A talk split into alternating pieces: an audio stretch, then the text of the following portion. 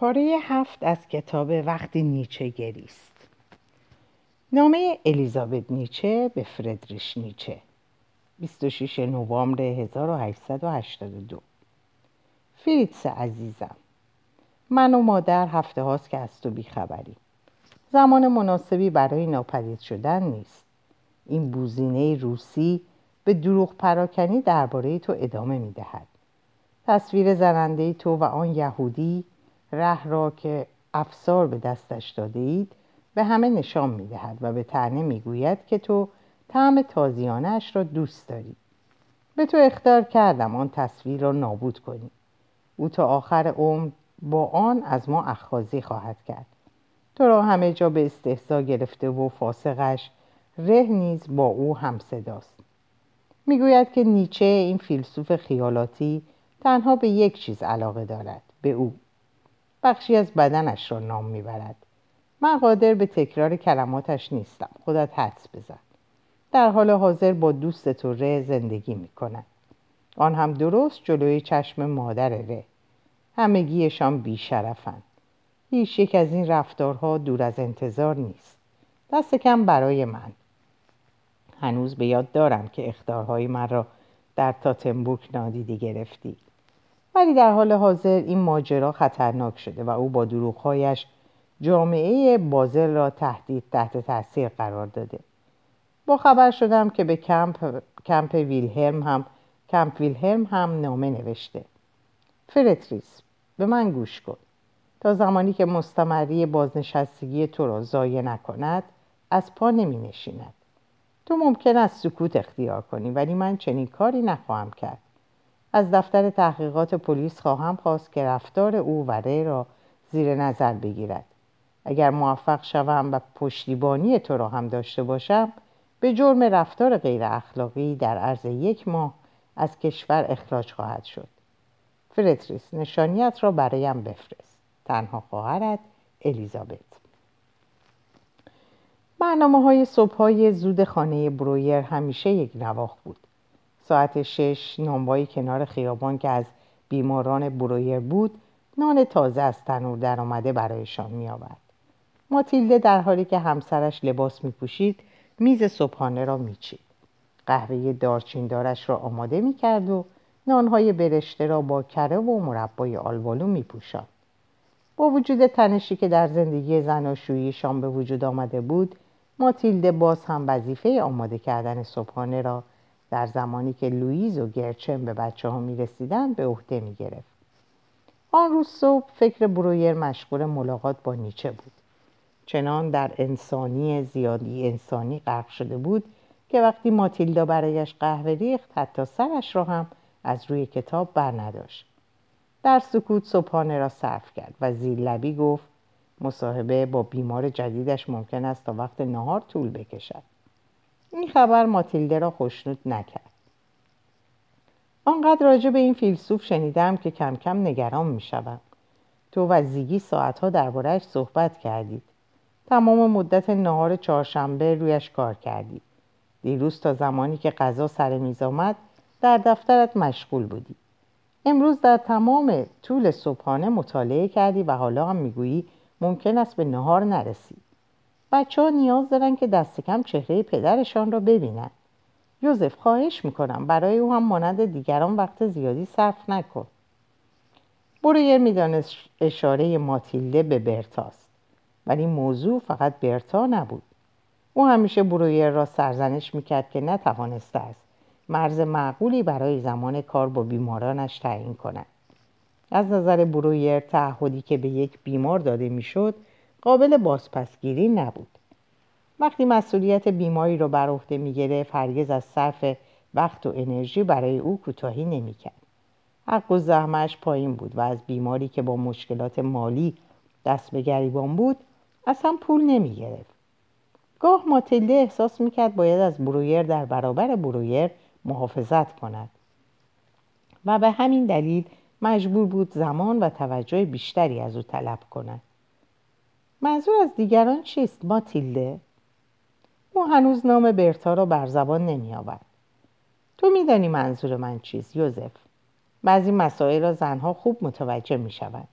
شب نشینی‌هایت در کافه. میدانم که باید فرصتی برای ملاقات با دوستانت داشته باشی. بازی ناروک، کبوتران آزمایشگاه و بازی شطرنج را تحمل می‌کنم. ولی در مواقع دیگر چرا بیش از حد و غیر ضروری از خود مایه می‌گذاری؟ چه مواقعی؟ از چه صحبت می‌کنی؟ برویر می‌دانست رفتار نادرستی که در پیش گرفته آنها را به رویارویی ناخوشایندی می‌کشاند. به زمانی فکر کن که صرف دوشیزه برگر کردی. از میان کسانی که ماتیلده می‌توانست برای مثال انتخاب کند، این مورد بیش از بقیه برویر را آزار می‌داد. البته به استثنای مورد برتا، ایوا برگر، پرستار قبلیش، از زمانی که برویر کار در مطب را آغاز کرده بود، یعنی از 10 سال پیش همکارش بود. دوستی بسیار نزدیک آنها. ماتیلده را به اندازه رابطه با برتا آشفته می‌کرد. در طول این سالها چنان دوستی میان برویر و پرستارش پدید آمده بود که از وظایف تخصصیشان فراتر می‌رفت. اغلب خصوصی‌ترین مسائلشان را با هم در میان می‌گذاشتند و وقتی تنها بودند یکدیگر را با نام کوچک صدا می‌زدند. شاید تنها پزشک و پرستار وینی بودند که چنین رفتاری داشتند. ولی این روشی بود که برویر برای خود برگزیده بود. برویر با صدای سرد پاسخ داد: تو همیشه در مورد رابطه من با دوشیزه برگر در اشتباه بودی. امروز از اینکه به حرفت گوش دادم پشیمانم. اخراج او یکی از شرم‌آورترین اشتباهات زندگیم بود. 6 ماه پیش در آن روز قضایی که برتای گرفتار هذیان اعلام کرد از برویر باردار است، ماتیلده از شوهرش خواست نه تنها خود را از درمان برتا معاف کند، بلکه اوا برگر را هم اخراج کند.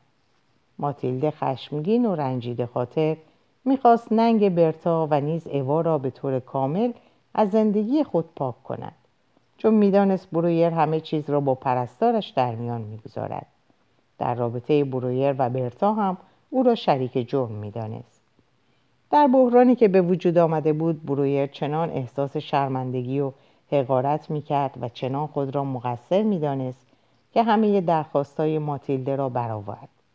گرچه می‌دانست اوا در این میان تنها یک قربانی است، ولی جسارت دفاع از او را در خود نیافت.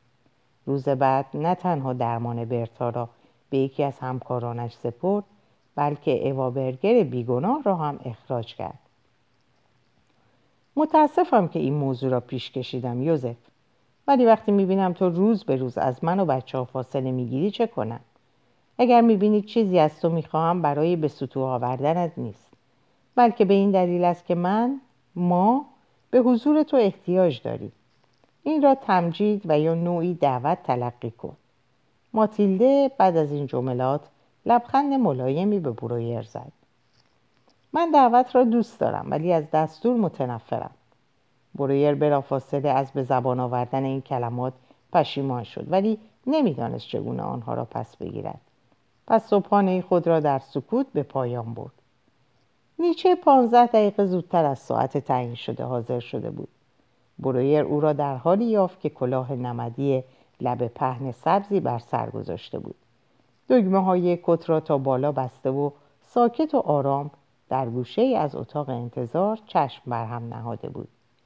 وقتی هر دو با هم وارد دفتر شدند و بر صندلی‌های خود نشستند، برویر سعی کرد او را در وضعیت راحتی قرار دهد. از اینکه به من اعتماد کردید و نسخه‌های شخصی کتاب‌هایتان را در اختیارم قرار دادید بسیار ممنونم. اگر دست‌نوشته‌های شما حاوی مطالب خصوصی است، ترسی به خود راه ندهید، چون من قادر به رمزگشایی آنها نیستم.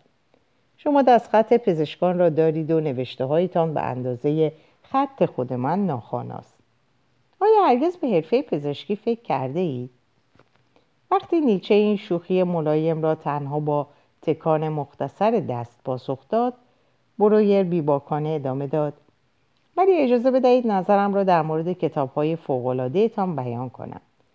دیروز زمان کافی برای به پایان رساندنشان نداشتم، ولی بعضی عبارات شما برایم افسوس کننده و هیجان آور بود. شما بسیار خوب می‌نویسید.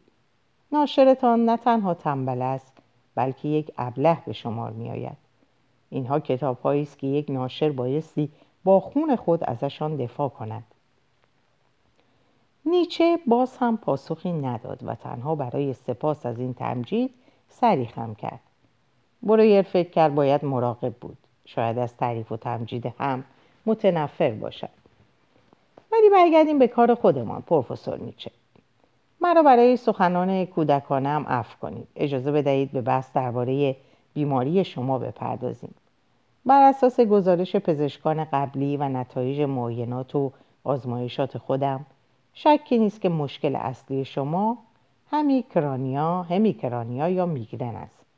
تصور میکنم این را پیش از این هم شنیده باشید، زیرا دو تن از پزشکان شما در یادداشت‌هایشان از این تشخیص نام بردند. بله، پزشکان دیگری هم به من گفتند که سردردهای مزمن خصوصیات میگرنی دارد. درد شدید و گاه یک طرفه سر که پیش درآمدی از نورهای جرق زننده دارد و پیامد آن استفراغ است. من دقیقاً همین علائم را دارم. آیا استفاده از این اصطلاح از سوی شما معنایی بیش از این دارد دکتر برویر؟ شاید. ما در زمینه شناخت میگرن پیشرفت‌های زیادی داشته‌ایم. حدس من این است که نسل آینده آن را کاملاً درمان می‌کند. بعضی پژوهش‌های اخیر به پاسخ 3 سوال شما اشاره دارد. اول در مورد اینکه آیا سرنوشت شما این است که همیشه در معرض چنین حملات ناگواری باشید. یافته‌ها حاکی از آنند که میگرن با افزایش سن تخفیف می‌یابد. باید توجه داشته باشید که این یافته‌ها آماری است و تنها با احتمالات سر و کار دارد. یعنی در مورد افراد هیچ قطعیتی ندارد. و اما درباره سخت‌ترین پرسش، یعنی مقایسه وضعیت شما با پدرتان و اینکه آیا بیماری شما به مرگ، جنون یا زوال عقل خواهد انجامید یا خیر. آیا سوال شما را درست به خاطر سپردم؟ چشمان نیچه از شنیدن این اظهارات سریع گشاد شد. برویر فکر کرد. خوب است. بهتر است دورا دور مراقب باشم. تصور نمی کنم هرگز طبیبی به اندازه خود او در صحبت کردن جسارت به خرج داده باشد. همدردانه ادامه داد. تا کنون در هیچ یک از مطالعات منتشر شده و یا تجربیات وسیع بالینی خود شواهدی دال بر پیشرونده بودن میگرن و یا همراهیش با سایر بیماری‌های مغزی نیافتم. من نمیدانم بیماری پدر شما دقیقاً چه بوده، ولی حدس من سرطان و یا شاید خونریزی مغزی است. مدرکی وجود ندارد که نشان دهد میگرن به سمت این دو بیماری یا هر بیماری دیگری پیشرفت کند. در اینجا لحظه خاموش شد. پیش از آن که جلوتر برویم بفرمایید که آیا پاسخ سوالتان را به وضوح دادم؟ پاسخ 2 پرسش هم را گرفتم دکتر برویر. پرسش 3 این بود که آیا نابینا خواهم شد؟ متاسفم که نمیتوانم به این سوال پاسخ دهم، ولی تا آنجا که بتوانم توضیح میدهم. اول اینکه دلیلی وجود ندارد که افت بینایی شما مربوط به میگرن باشد. همیشه این وسوسه وجود دارد که تمامی علائم را به یک بیماری نسبت دهیم، ولی این موضوع در اینجا صدق نمی کند. فشار زیاد به چشم ممکن است منجر به حمله میگرن شود یا آن را تشدید کند که بعداً به آن باز می‌گردیم، ولی مشکل بینایی شما کاملاً متفاوت است. میدانم که قرنیه شما، یعنی پوشش نازک عنبیه، اجازه بدهید تصویرش را بکشم. برویر بر سر نسخهش نمایی از چشم رسم کرد و به نیچه نشان داد که قرنیهش بیش از آنچه که باید کدر است و این مسئله ناشی از ورم و تجمع مایع در قرنیه است. ما علت این مسئله را نمیدانیم، ولی میدانیم پیشرفتش بسیار آهسته است. بنابراین گرچه ممکن است دید شما تارتر شود، ولی بعید است کاملا نابینا شوید. نمیتوانم در این باره نظری قطعی بدهم، زیرا کدورت قرنیه اجازه معاینه شبکیه با افتالوموسکوپ را نداد. آیا متوجه مشکل من در پاسخ به پرسش خود شدید؟ نیچه که چند دقیقه پیش کتش را درآورده و کنار کلاهش گذاشته بود، حال از جا برخاست و آن را به جالباسی کنار در آویزان کند. وقتی دوباره نشست آه بلندی کشید. آرامتر به نظر می آمد. ممنونم دکتر برویر. شما حقیقتاً وفای به عهد کردید. آیا چیزی هست که از من پنهان کرده باشید؟ برویر فکر کرد فرصت مناسبی است که نیچه را به صحبت در مورد خود تشویق کند. ولی باید با ظرافت پیش بروم. البته که چیزهای زیادی را پنهان کردم. بسیاری از افکار، احساسات و واکنش‌هایم را نسبت به شما بروز ندادم. مشتاقم بدانم اگر رسوم اجتماعی اجازه می‌دادند که چیزی پنهان نماند، چه گفتگوهایی پدید می‌آمد. ولی به شما قول می‌دهم که در مورد بیماریتان چیزی از شما پنهان نکردم. شما چطور؟ بیاد داشته باشید که قرارداد ما در صراحت دو جانبه بود. بگویید ببینم شما چه چیزهایی را از من پنهان می‌کنید؟ نیچه پاسخ داد: مطمئن باشید در مورد وضعیت پزشکی هم چیزی را ناگفته نگذاشتم. ولی تا بخواهید افکاری دارم که نمیتوان کسی را در آنها شریک کرد. شما مشتاق گفتگویی هستید که چیزی در آن پنهان نشود. من معتقدم که نام واقعی چنین موقعیتی دوزخ است. آشکار کردن خویش بر دیگری بیشتر آمد خیانت است و خیانت بیزاری می آورد. اینطور نیست؟ شرایط برانگیزاننده‌ای خواهد بود پروفسور نیچه. ولی حالا که از برملا کردن رازها سخن میگوییم، بگذارید یکی از افکار خصوصیم را آشکار کنم. مباحثات روز چهارشنبه برای من بسیار هیجان انگیز بود و هر فرصت آتی را برای گفتگو با شما مغتنم می‌شمرم. من دلبستگی زیادی به فلسفه دارم، ولی در دانشگاه بسیار کم آموختم و کار طبابت نیز به ندرت فرصت ارضای این دلبستگی را فراهم می کند. این اشتیاق نهفته آماده شعله کشیدن است. نیچه لبخند زد ولی چیزی نگفت. برویر اعتماد به نفس بیشتری یافت.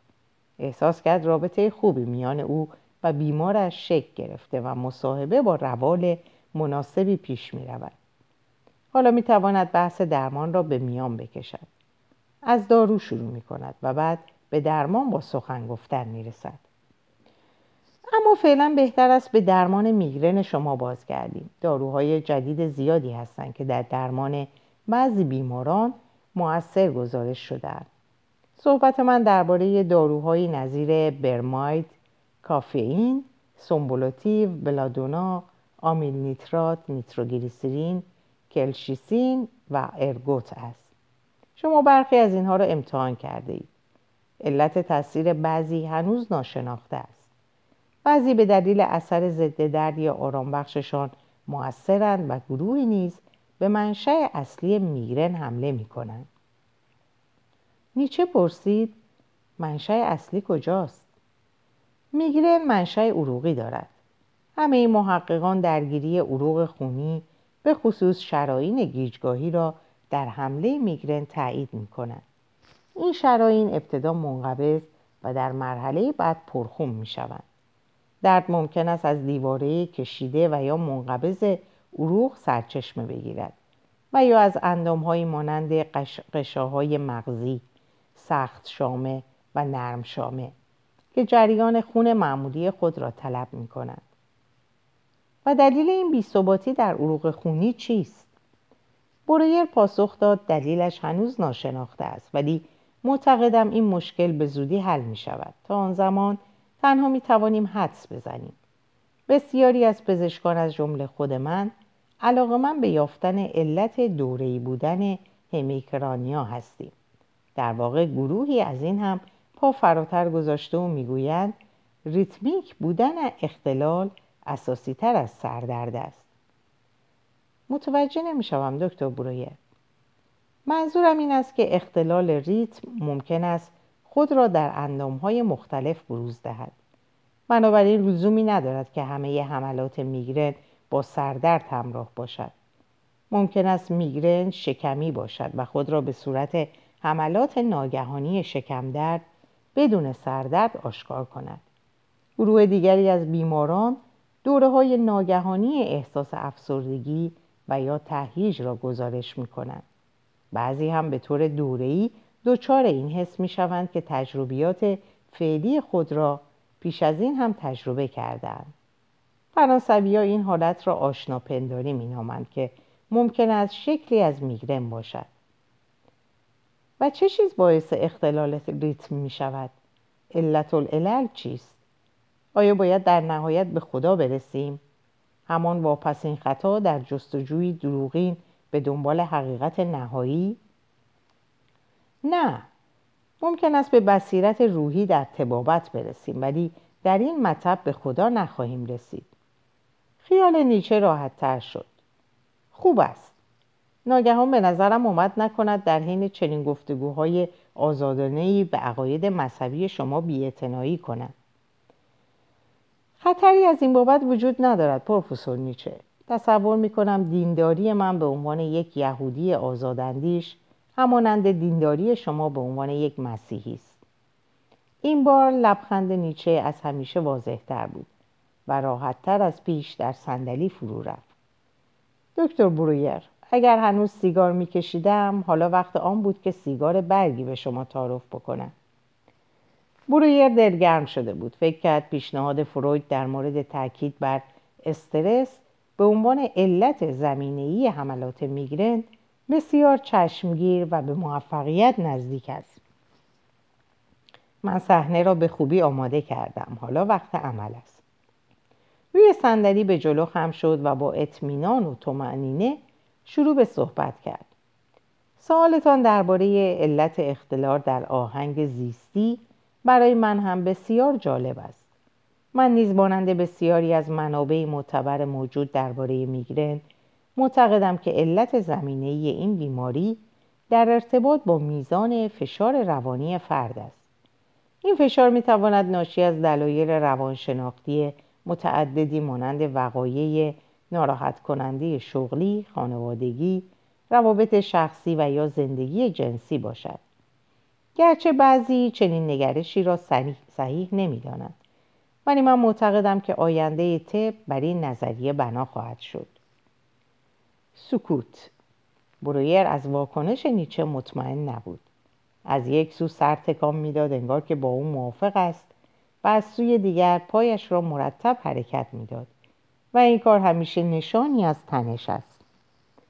پروفسور نیچه، جواب من تا چه حد شما را قانع کرد؟ آیا منظور شما این است که بیمار خود بیماریش را برمی‌گزیند؟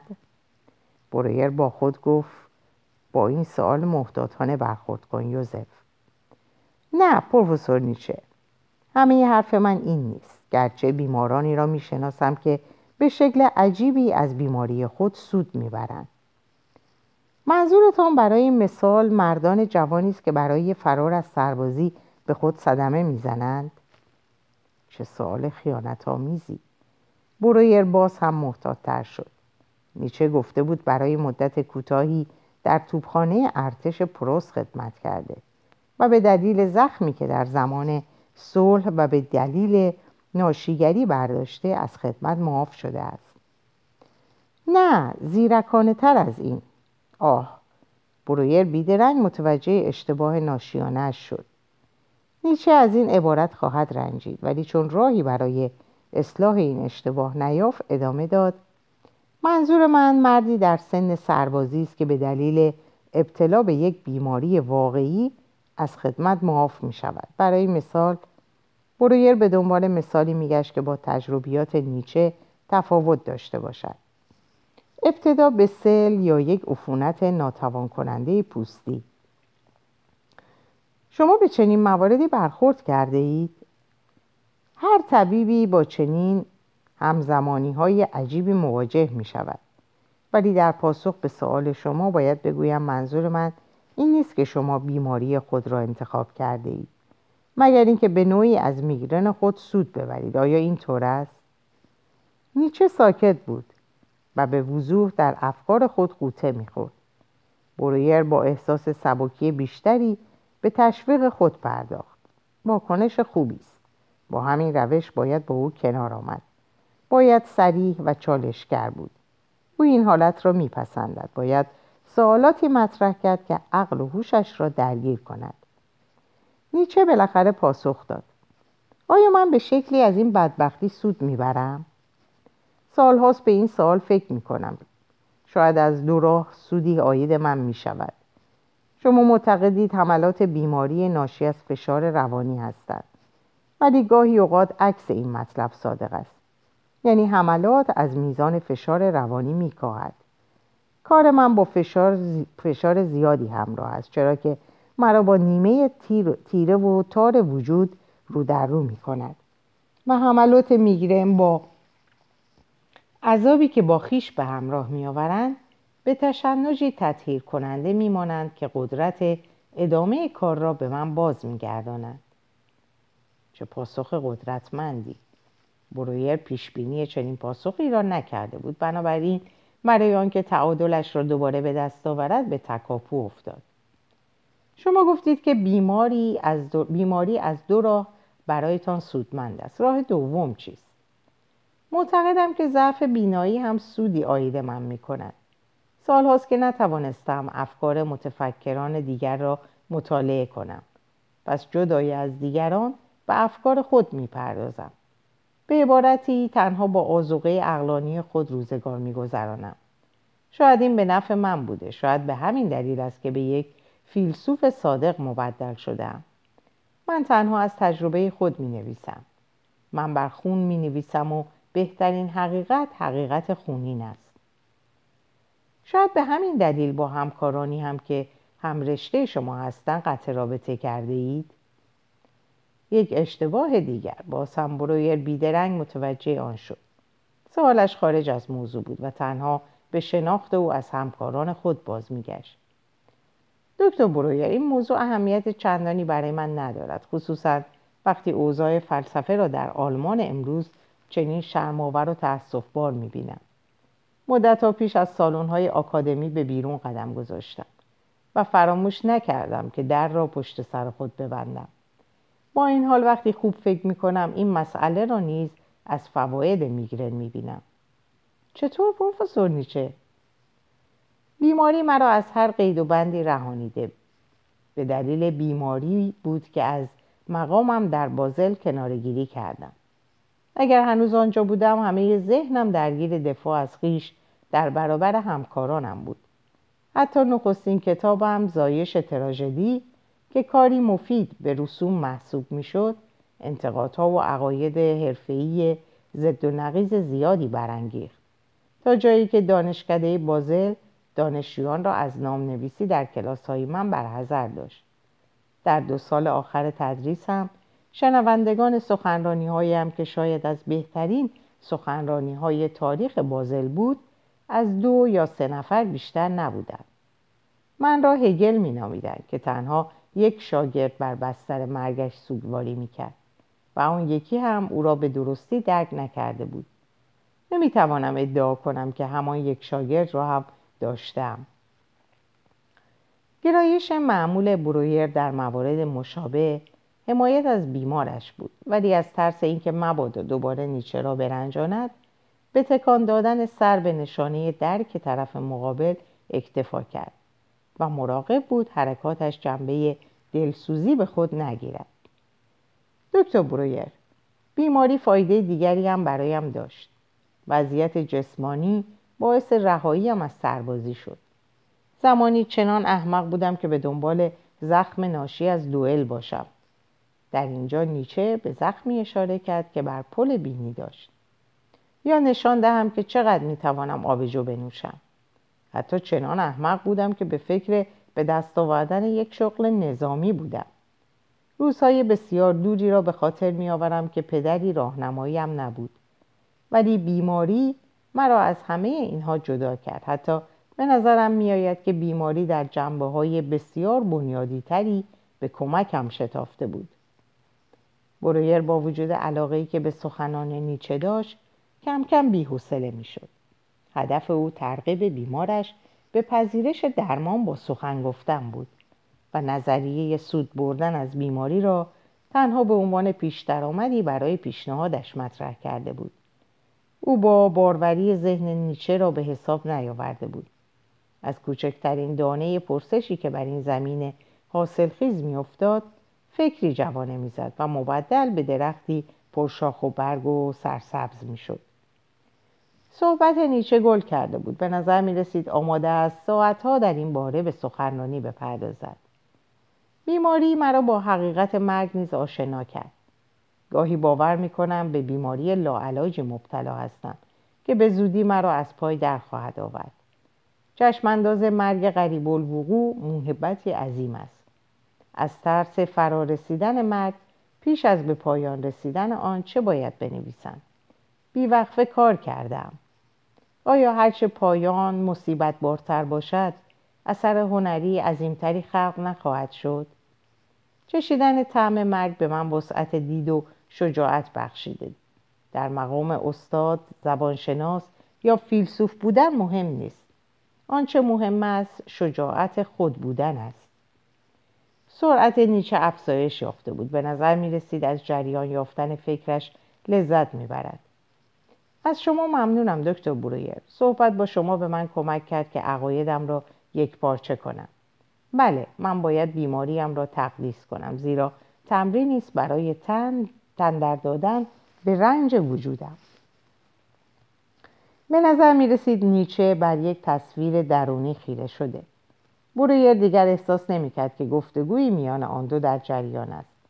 این احتمال هر لحظه وجود داشت که بیمارش قلم و کاغذ درآورد و شروع کند بنوشتن. بالاخره نیچه به اون نگریست و صریحاً او را مورد خطاب قرار داد.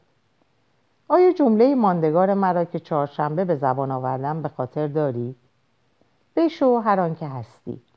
امروز میخواهم دومین عبارت ماندگار را به شما بگویم. آنچه مرا نکشد قوی ترم میسازد. پس تکرار میکنم که بیماری من یک موهبت است. تمام شد. دیگر حس اقتدار و تسلطی برای برویر باقی نمانده بود. گیج و سردرگم بود، زیرا نیچه بار دیگر همه محاسباتش را به هم ریخته بود. سفید سیاه است، خوب بد. میگرن عذاب دهنده او یک موهبت است. برویر احساس کرد اقتدار مشاوره از دستانش میگریزد. برای اینکه تسلط را دوباره به دست آورد به تکاپو افتاد.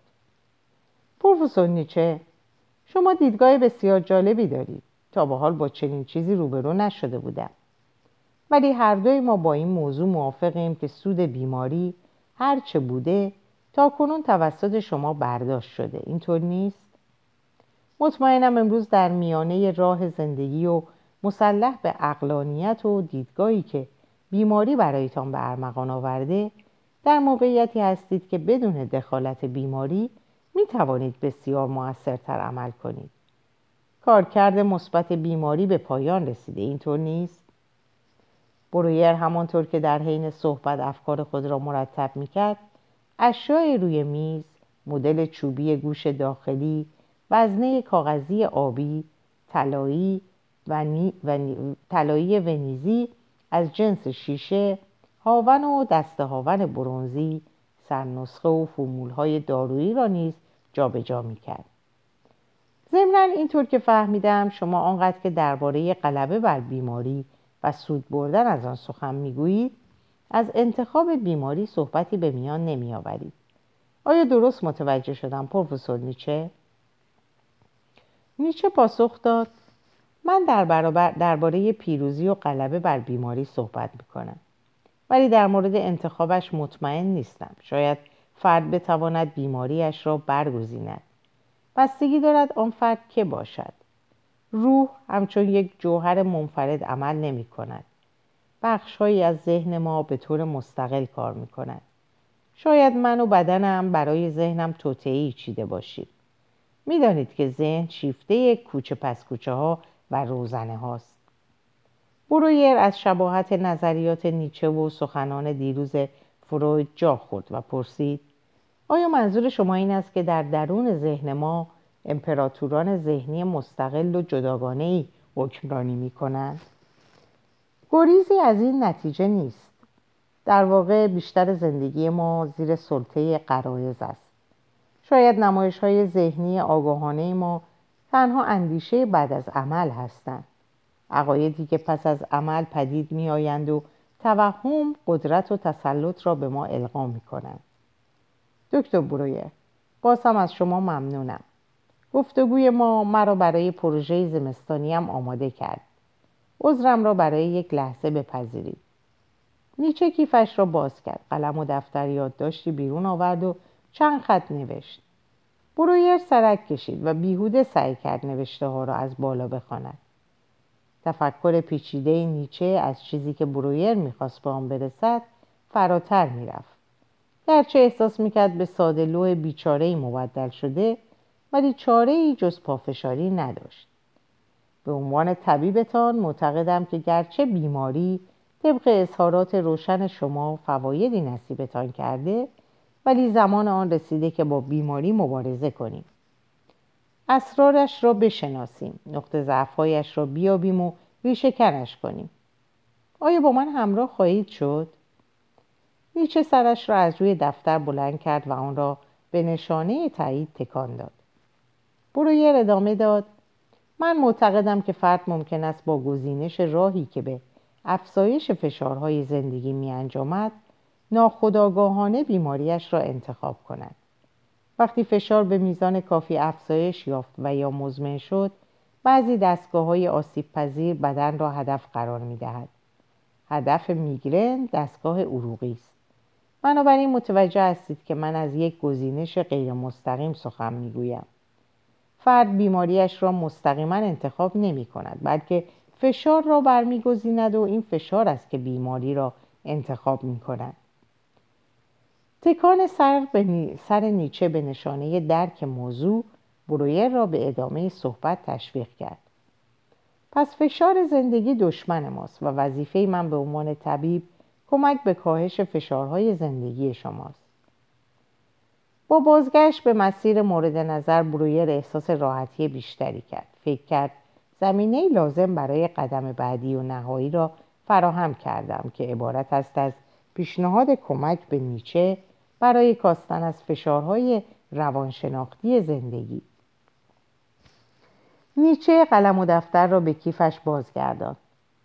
دکتر برویر، سالها موضوع فشار روانی در زندگی من مطرح بود.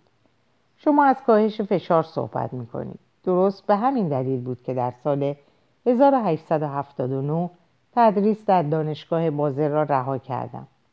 زندگیم را عاری از هر فشاری کردم.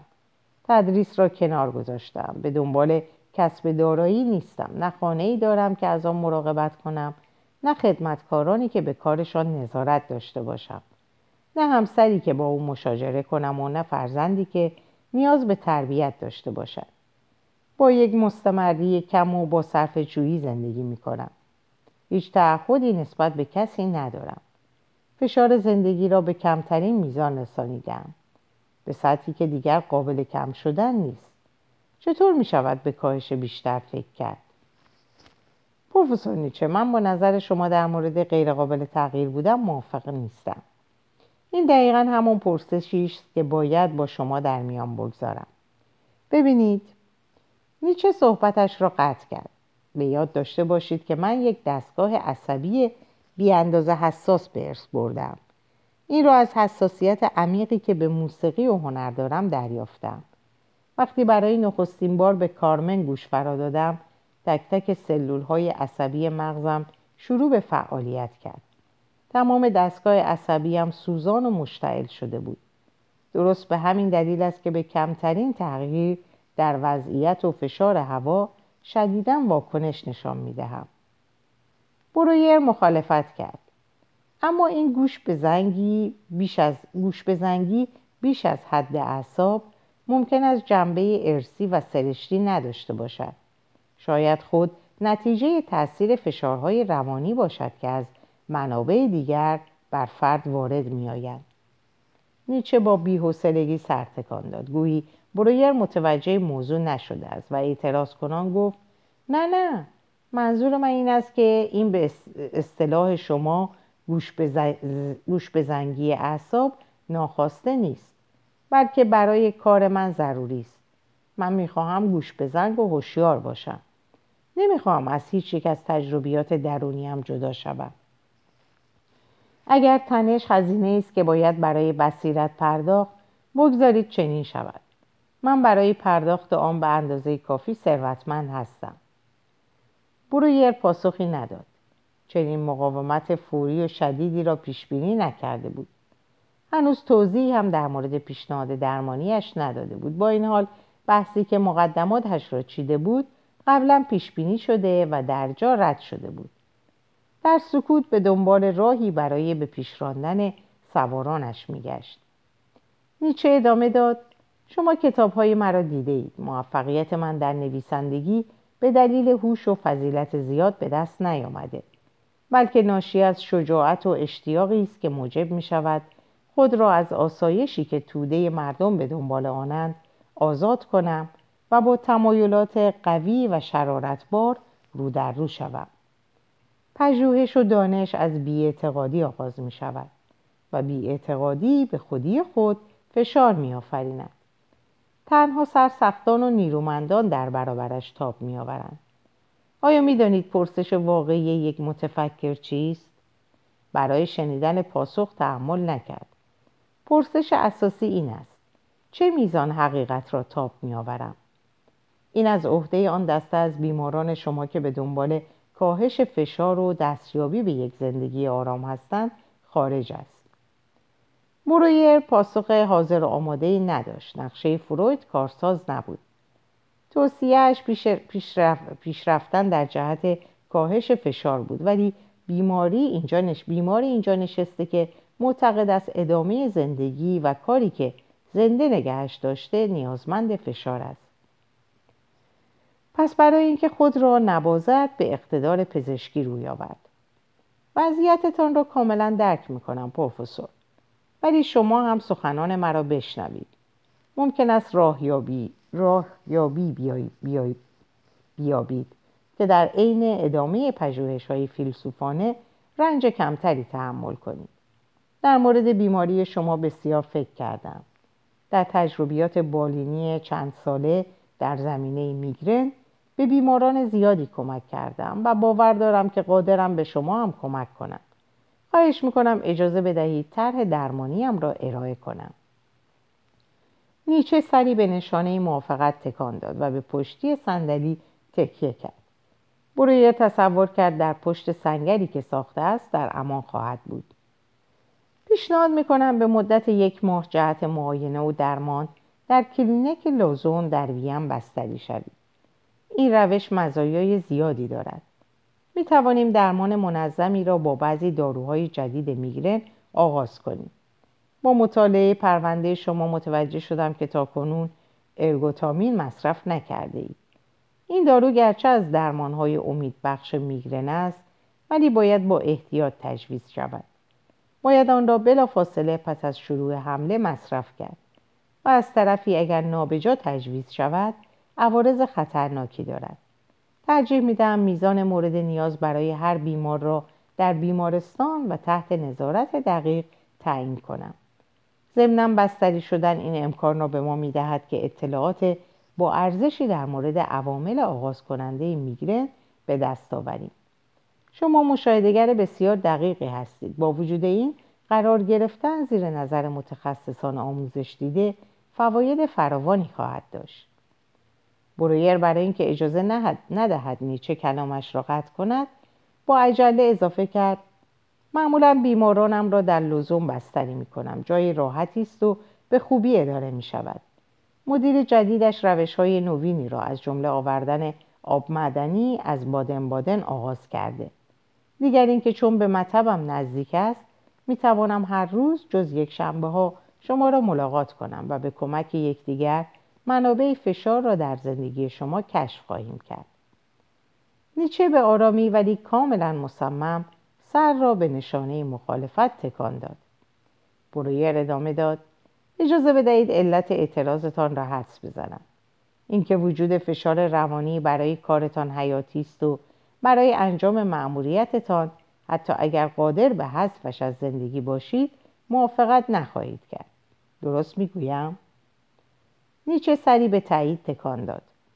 برویر از اینکه بارقه‌ای از کنجکاوی در چشمانش میدید خوشنود شد. فکر کرد خوب است.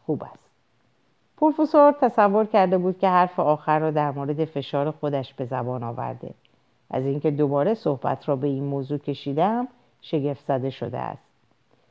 ولی تجربه بالینی به من آموخته که تنش میتواند از منابعی سرچشمه گیرد که حتی خود فرد از آنها آگاهی ندارد و نیازمند یک راهنمای خارجی است تا موضوع را برایش روشن کند. و این منابع تنش چیست دکتر برویر؟ در یکی از مراحل گفتگو آنجا که در مورد یادداشت وقایع روزانه در ارتباط با سردرد تا میپرسیدم به حوادث خطیر و آزاردهنده‌ای اشاره کردید که شما را از نوشتن خاطرات باز داشتند. من تصور می‌کنم این وقایعی که شما هنوز در موردشان سکوت کرده اید می‌توانند منشأ فشارهایی باشند که می‌توان با صحبت از شدتشان کاست. نیچه با قاطعیت پاسخ داد: قبلا بر این آشفتگی فائق آمدم دکتر برویر. برویر باز هم اصرار کرد: حتما فشارهای دیگری هم بوده است. چهارشنبه پیش به خیانت اخیری که در حقتان شده است اشاره کردید. خیانت تنش‌زاست.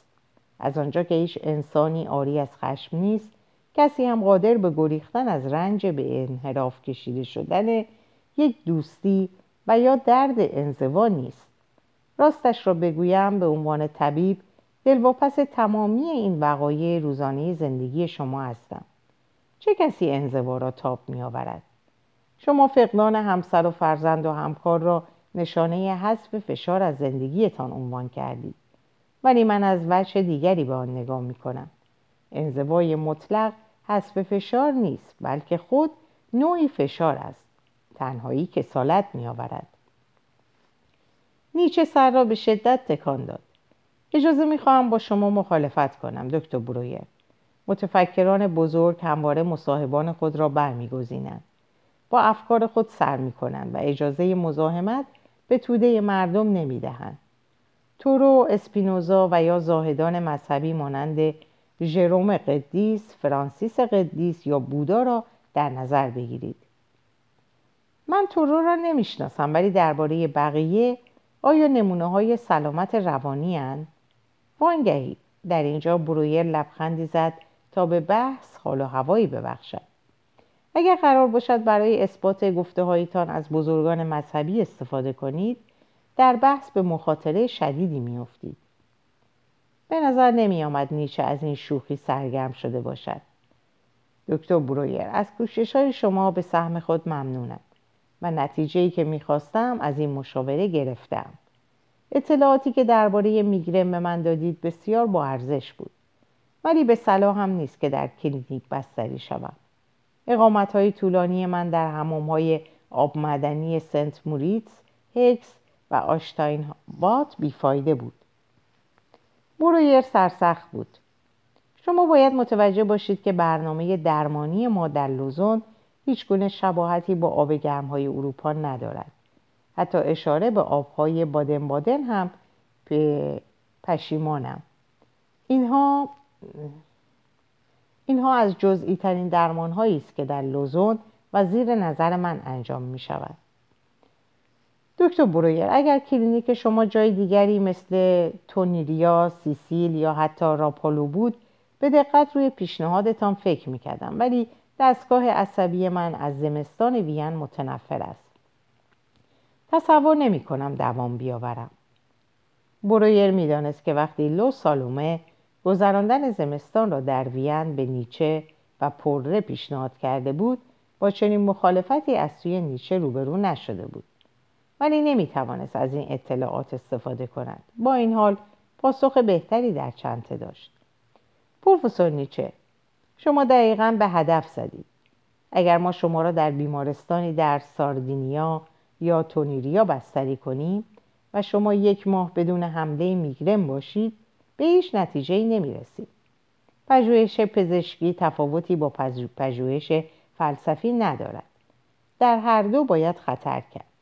نشانه‌های آغاز حمله میگرن در لوزون و زیر نظر ما نه نشانه خطر که موهبت است، زیرا گنجینه‌ای از اطلاعات مربوط به علت و درمان بیماری را در اختیارمان می‌گذارد. مطمئن باشید من هر لحظه در دسترس خواهم بود و حمله را به سرعت توسط آرگوتامین و نیتروگلیسیرین مهار می کنم. برویر سکوت کرد. میدانست پاسخی محکم داده و نمیخواست در نهایت دست خالی بماند.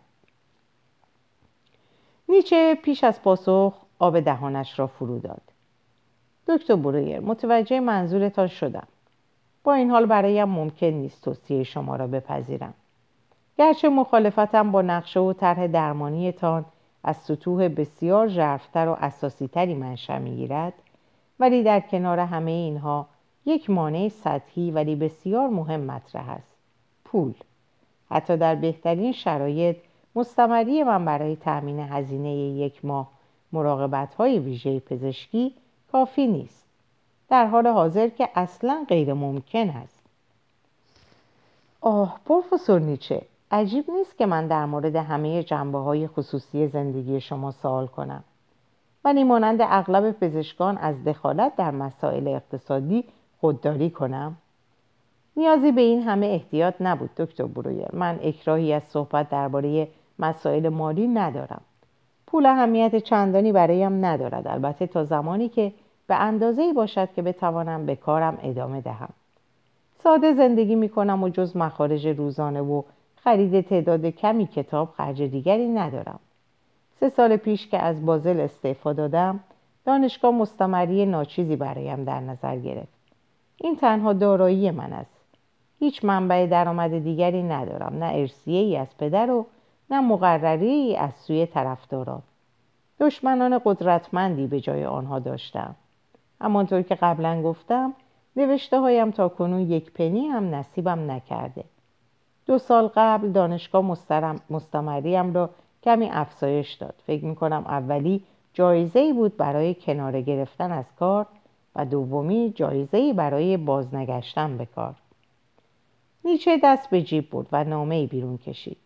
همیشه تصور می‌کردم مستمری را برای تمام عمر تعیین می‌کنند، ولی همین امروز صبح اوبک نامه‌ای از خواهرم برایم فرستاده که در آن خبر داده شده پرداخت مستمریم در مخاطره است.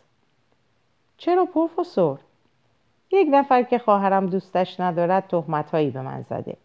فعلا نمی‌دانم این مسئله حقیقت دارد یا اینکه خواهرم مثل همیشه اغراق کرده. ولی به هر حال مهم این است که در حال حاضر با مشکل مادی بزرگی روبرو هستم. وقتی برویر علت مخالفت نیچه را شنید، نفس راحتی کشید. این مشکل قابل حلی بود. پروفسور نیچه برخورد من و شما با مسئله پول مشابه است. من هم مانند شما اهمیت زیادی برای آن قائل نیستم، ولی تصادف محض شرایط مرا با شما متفاوت کرده. همانطور که اگر پدر شما ارثیه‌ای از خود باقی می‌گذاشت، حالا پول لازم را در اختیار داشتید، پدر من که معلم برجسته زبان عبری بود، ارثیه متوسطی برایم باقی گذاشت، ولی دختر یکی از متمول‌ترین خانواده‌های یهودی وین را به همسریم درآورد. هر دو خانواده از این ازدواج خوشنود شدند.